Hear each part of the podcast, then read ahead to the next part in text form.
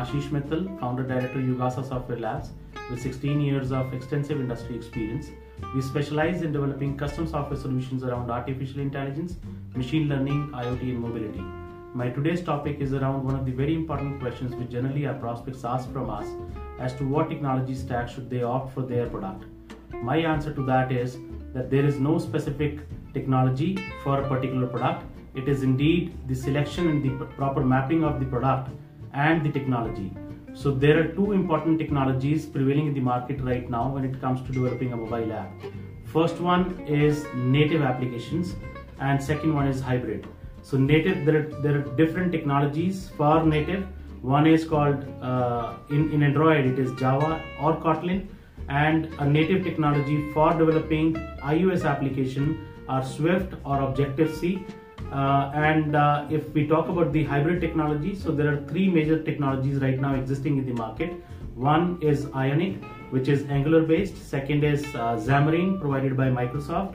And third is React Native, which is provided by Facebook.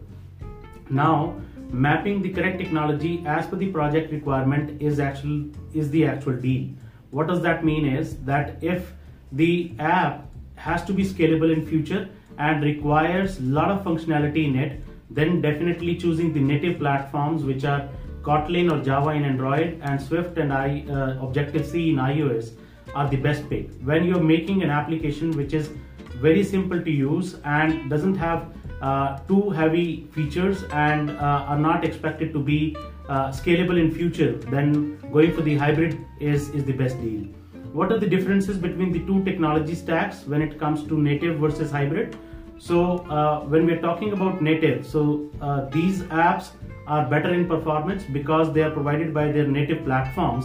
Hence the communication between the platform and the, and the technology is much quicker as compared to uh, a hybrid app communicating with the platform. First. Second, that these platforms, the native platforms, are in existence in market since long. Henceforth, they are more stable and uh, more of their libraries and open source uh, codes are available readily in the market.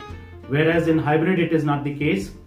So there can be some instances where you probably find a very simple feature of say for example some sort of animation you expect that to be done in your app also but if the app is in hybrid and since it is a new platform so there may not be a ready to use library open source library for that so there could be a case that uh, it might require a custom development altogether and then third is that uh, native technologies are scalable, as I mentioned earlier also, uh, as compared to hybrid apps. So the best examples of developing apps using native are, for example, uh, some uh, social networking app or maybe uh, on-demand apps like Uber, Ola, or maybe uh, e-commerce apps of high scalability, multi-vendor apps.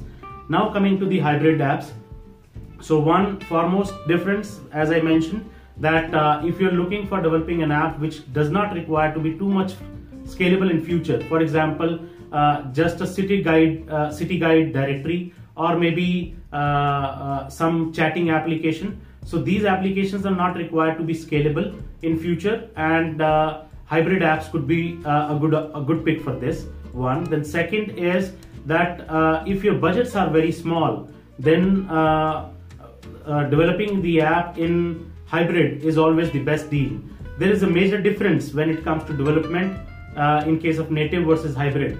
So in native, since the technology stacks for Android and iOS are different, so uh, uh, you would require two different developers, an Android developer and iOS developer for making app for both the platforms. Where in case of hybrid, you would need only one single developer who can develop app for both Android and iOS. Henceforth, the cost comes down and the cost of construction also comes down uh, the time of construction also comes down so these are the two uh, important reasons to opt for hybrid uh, and I hope like this video would give you a better insight as to what technology stack should you pick for your product so wish you all the best for your new startup and I'm sure that my this video will help you to uh, find out the best one for yourself. Thank you